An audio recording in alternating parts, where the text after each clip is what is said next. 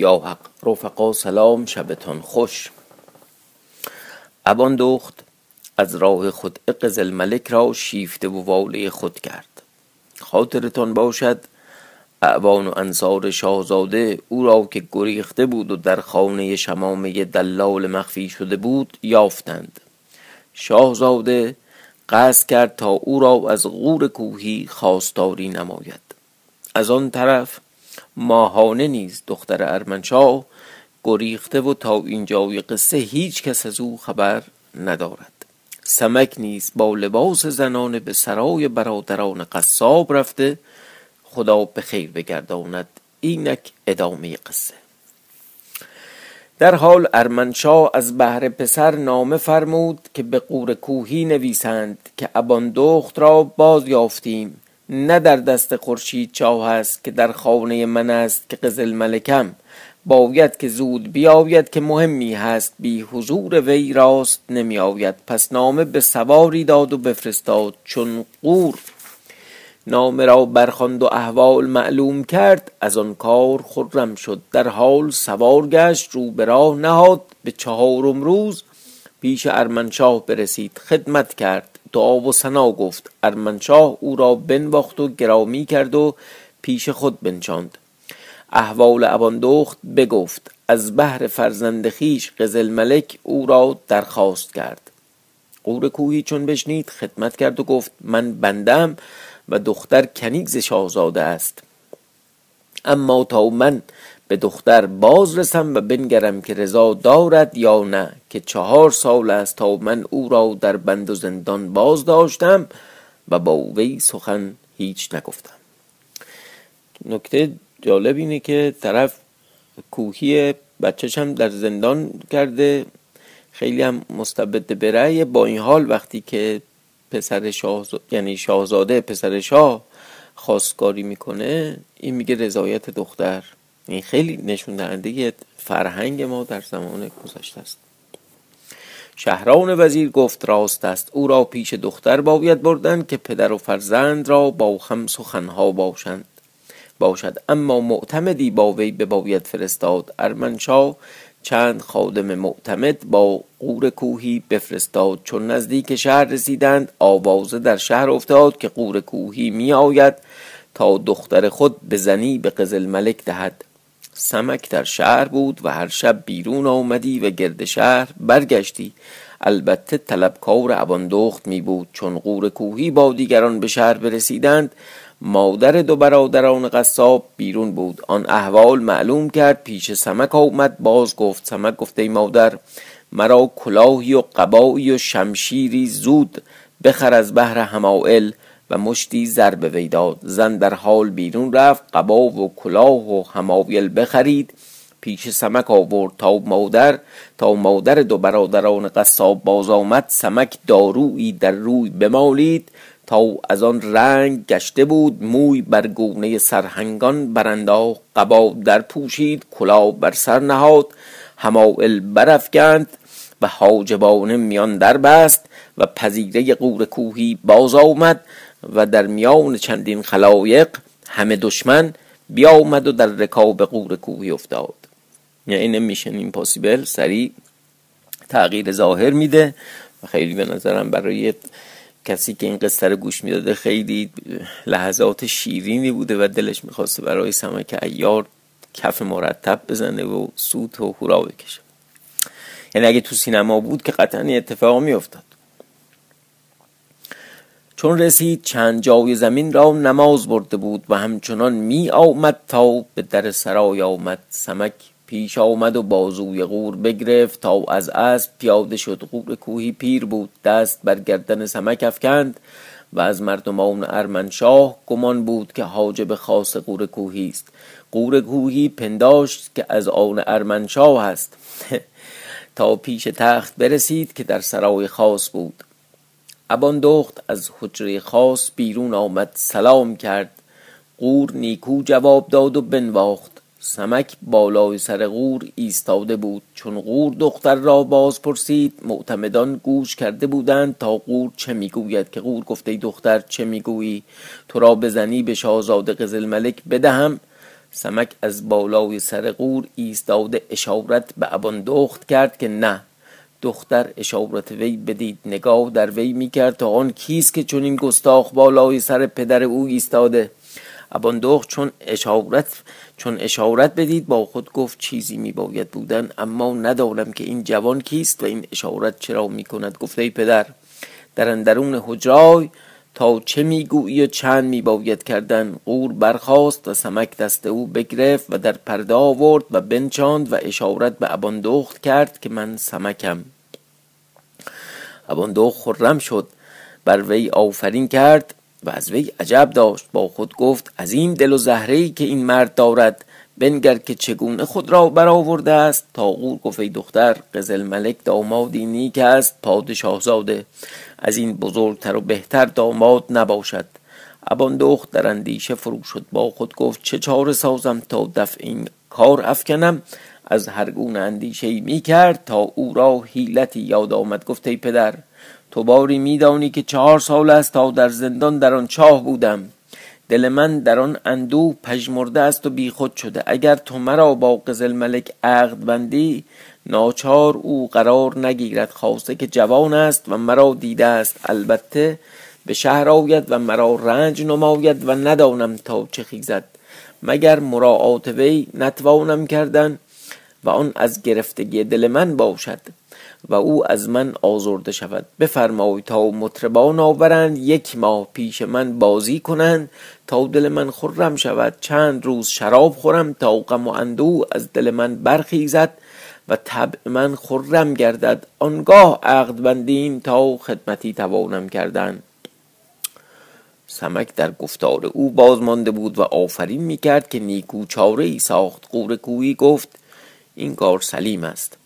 این گفت بر پای خواست و سمک بازوی او بگرفت و بر اسب نشاند و دست در رکاب وی نهاد تا دروازه با وی بیامد و کوچه غلط کرد و بازگشت تا به سرای دو برادران قصاب آمد. کوچه غلط کردم تعبیر جالبیه که پیچیده توی کوچه دیگه.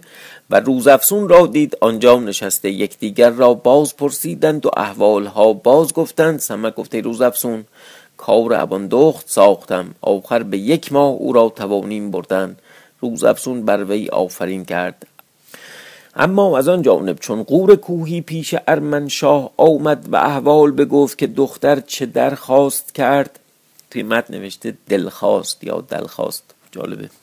دل خواست چه درخواست کرد در حال قزل ملک به خزانه دار فرمود که با چند غلام به شهر باید رفتن. آدان را که والی شهر است بگو تا شهر برارایند و تو در گنج بکشای و آنچه به کار باید بده و مطربان شهر را همه پیش ابان دخت فرست به سرای تا خرمی و نشاط کنند. خب یه شخصیت جدیدم وارد شد به اسم آدان. که والی شهر بود تا حالا نیده بودیم و نشنیده بودیم. خزانه دار با غلام به شهر آمد پیش آدان. فرمان شاه بگذارد. همگان بر آن کار مشغول شدند. شهر بیاراستند و مغنیان در بارگاه جمع آمدند و آواز سما برآوردند و خزینه دار آنچه به کار بود بداد و همه شهر در خرمی و نشاط بودند و اباندخت در سرای و این آوازه در شهر افتاد و زنان و امیران و محتشمان هدیه ها پیش اباندخت می آوردند از بهر خدمت و اباندخت هر یکی را می پرسید که این کنیزک از آن کیست و هر یکی را می نواخت تا این معنی سمک ایار را معلوم شد. روزافسون را گفت برخیز. برخیز تا پیش اباندخت رویم. روزافسون گفت چگونه رویم؟ سمک ایار مادر دو برادران قصاب را گفت تا از بازار چند نمی‌دونم چی چی سه نقطه شکر و نبات بخرد و بیاورد. سمک آن بر طبق ها نهاد و دو دست جامعه زنان خواست و خود و روزافسون در پوشیدن موزه در پای و چادر در سر. طبقها برگرفتند روی برا نهادند تا بر در سرای شاه آمدند. هر کسی می آمدند و می رفتند تا هر دو در اندرون رفتند. پیش اباندخت برسیدند خدمت کردند آن طبقها بنهادند. اباندخت به قاعده باز پرسید که شما چه کسانید؟ سمک به اشارت گفت منم سمک ایار اباندخت گفت شما این طبق برگیرید و بدان خانه شوید تا من بیایم و کار شما بازگذارم هر دو طبق برگرفتند و بدان خانه آمدند و می بودند تا ساعتی ببودند.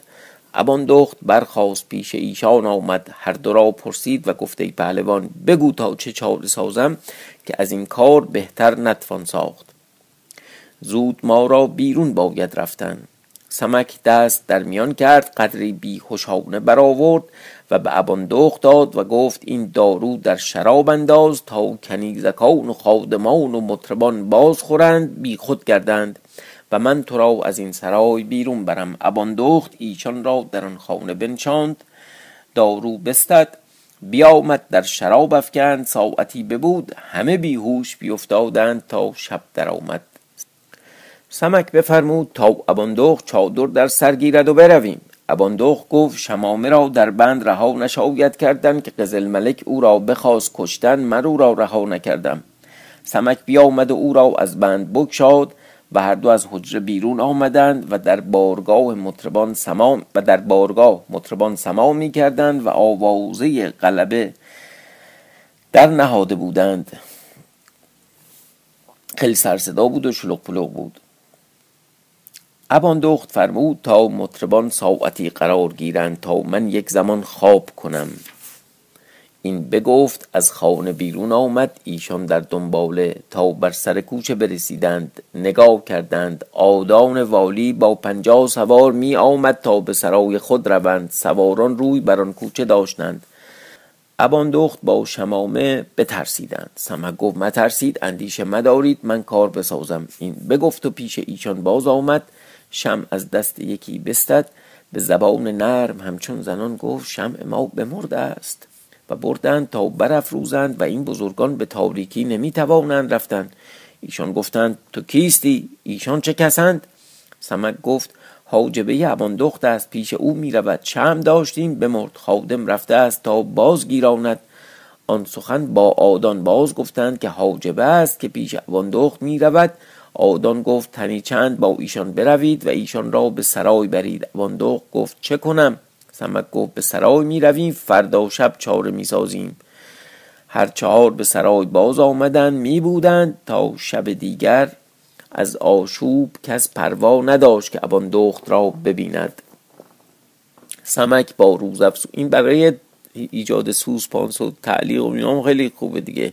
اینا می‌خوان فرار کنن یه دفعه از اون ور آدان می‌رسه نقشه براب میشه ولی فردا شب دوباره این کار می‌کنن. سمک با روزافزون و شمامه در سرای بودند تا شب در آمد اباندخت به قاعده پیش سمک آمد گفت اکنون چگونه رویم؟ روزافزون گفت من چاره دانم. جز چنان نتوان رفتن. سمک گفت بگو. روزافزون گفت در این مقام زیرزمینی هست که هیچ کس نداند مگر ماهانه و مادر وی ماهستون. خود نمانده است مرده اما من راه دانم که وقتی پیش ایشان آمده بودم با مادر خود و کوچک بودم که مادر ماهانه برخواست به کاری می‌رفت. من از دنباله او می‌رفتم. او نمی‌دانست که من با ویم که آن در زیر زمین بگشاد. من آن بدیدم و بازگشتم. اکنون مرا یاد آمد. سمک بخندید و گفته روز افزون من ماهانه را با مادرش ماهستون از آن زیر زمین به در آوردم و پیش خورشید جا بردم. مرا فراموش شده بود. نیک بود که مرا یاد آوردی.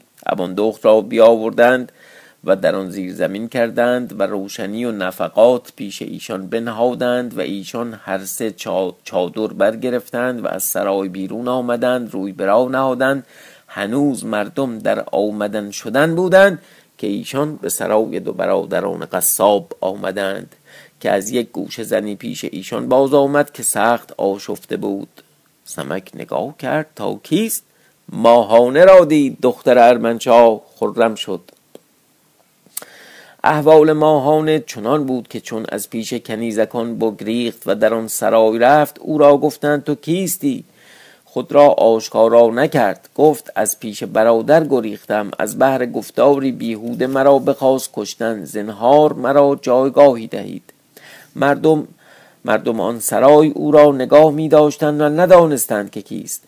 تا آن شب با خود اندیشه کرد و گفت به چه کار اینجا باز ماندم؟ برخیزم و به سرای دو برادران قصاب روم. باشد که سمک را آنجا بیابم اگر نه که او را به طلب من آید.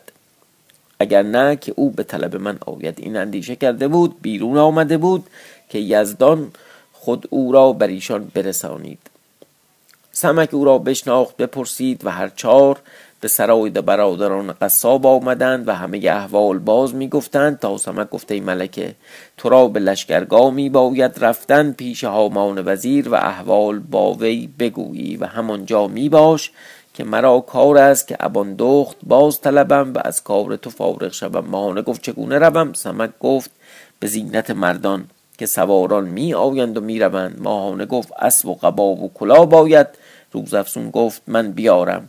برخواست به سرای دایه, دایه گلستان خود رفت که او را همه اسباب فراوان بود قبا و کلاه و کمر از وی بستد و هرچه قاعده سواران باشد همه بستد به سرای دو برادران قصاب آمد پیش ماهانه. ماهانه قبا در بست کلاه بر سر نهاد بر اسب سوار گشت و در وقت آن که روز روشن در وقت آن که روز روشن شود از شهر روی به در نهاد. برفت تا به لشکر خورشید چا به خیمه هامان وزیر شد که دیده بود. خدمت کرد. هامان هنوز به خدمت شاه نرفته بود. گفت تو کیستی و از کجا آمدی؟ ماهانه گفت سخنی دارم. پنهان توان گفتن بیامد و احوال خیش در گوش وی بگفت که منم ماهانه از بهر آن پیش تو آمدم تا مرا به زنی خورشید چا دهی. هامان وزیر گفت ای دختر اگرچه من او را از پدر زیادت ترم اما سمک او را برادر است. بر قول او کار کند که شاه مسلحت خود در آن بیند که سمک مردی قوی تاول است و بلند همت. این کار سمک است که تو را به خورشید چا دهد. پیش من می باش تا چون سمک بیاید کار تو بسازد. ماهانه در خیمه هامان وزیر می بود. از آن جانب چون روز روشن شد کنیزکان سرای طلب اباندخت کردند نیافتند. آوازه برآوردند که اباندخت پیدا نیست. مطربان در هم افتادند قلبه و آشوب برخاست و آن قلبه در سرای شاه افتاد. در همه جای طلب اباندخت کردند نشانی ندیدند. از پیش ارمنشاه فرستادند که اباندخت پیدا نیست از دوش باز. ارمنشاه با قزل ملک و غور کوهی و شهران وزیر و کویار و کوشیار و فرزندان غور کوهی مرد دوست و مردگیر و مردفکن و پهلوانان از آن کار دلتنگ شدند. شهران وزیر گفته ایشا دانم که هنوز از شهر به در نرفته باشند. لشکر بفرست تا پیرامون شهر فرو گیرند و نگاه می‌دارند تا اگر کسی از شهر بیرون آید او را بگیرند و پیش آدان فرست تا طلبکار باشد. و بگوی تا در محلت ها و سرای ها اباندخت را طلب کنند. ارمنشاه دو هزار سوار بر این کار بفرستاد تا گرد شهر برمیگردند و نگاهداری می‌کنند و آدان را بفرمود تا شب و روز در شهر جستجو می‌کنند چون سواران بر این کار بفرستاد از قضا آتشک آنجا بود. بیامد و احوال بگفت که اباندخت در شهر ناپدید گشته و ارمنشاه لشکر فرستاد تا گرد شهر نگاه میدارد. البته قاعده اینه که الان ما اون ماهانه اینا رو باید خبرها رو به هامان وزیر گفته باشه دیگه. خورشید چاو گفت این کار سمک کرده است و این دست استادی وی است. پس روی به هرمزگیل کرد و خردست به شیدو که با دو هزار سوار بروید و لشکر را از پیرامون شهر برانید. فتاح سیاه خدمت کرد. گفته بزرگوار شاه این خدمت من بکنم. برخواست با دو هزار سوار بیامد.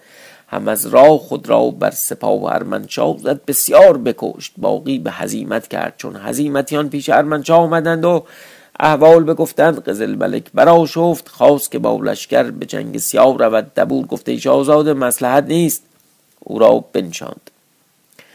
اما از آن جانب چون سیاه لشکر به هزیمت کرد و لشکر در پیرامون شهر نماند فتا کشتگان بر مقدار صد مرد بر چار پایان افکند و به لشکرگاه باز آمد.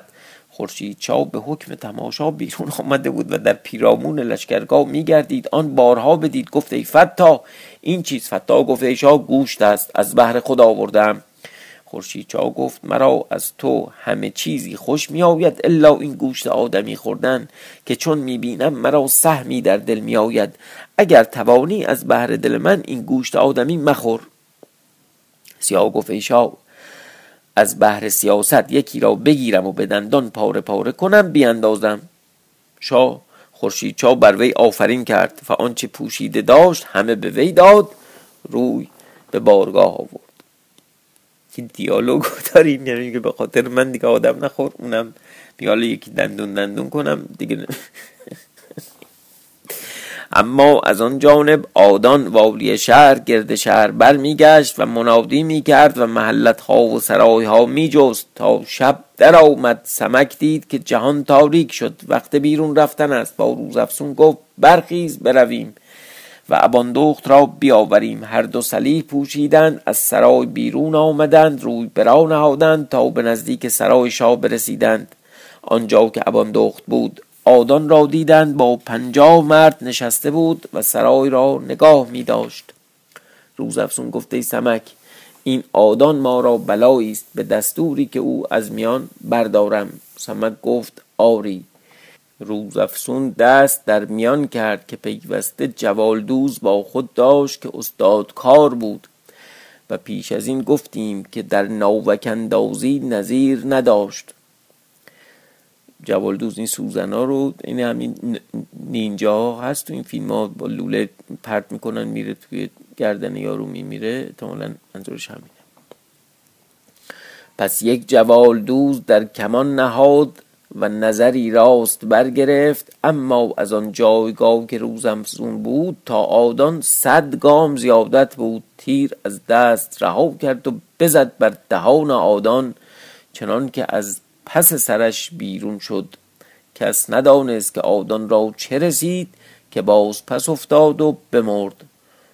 این بدبخت تو قصه کلا یه دو سه دقیقه اومد و رفت. یه شمع خاموشی رو روشن کرد و تموم شد. چون نیک نگاه کردند خون از دهان او می‌رفت. با هم گفتند این چگونه بود؟ همه بر وی گرد آمدند و در سرای و در سرای خالی شد.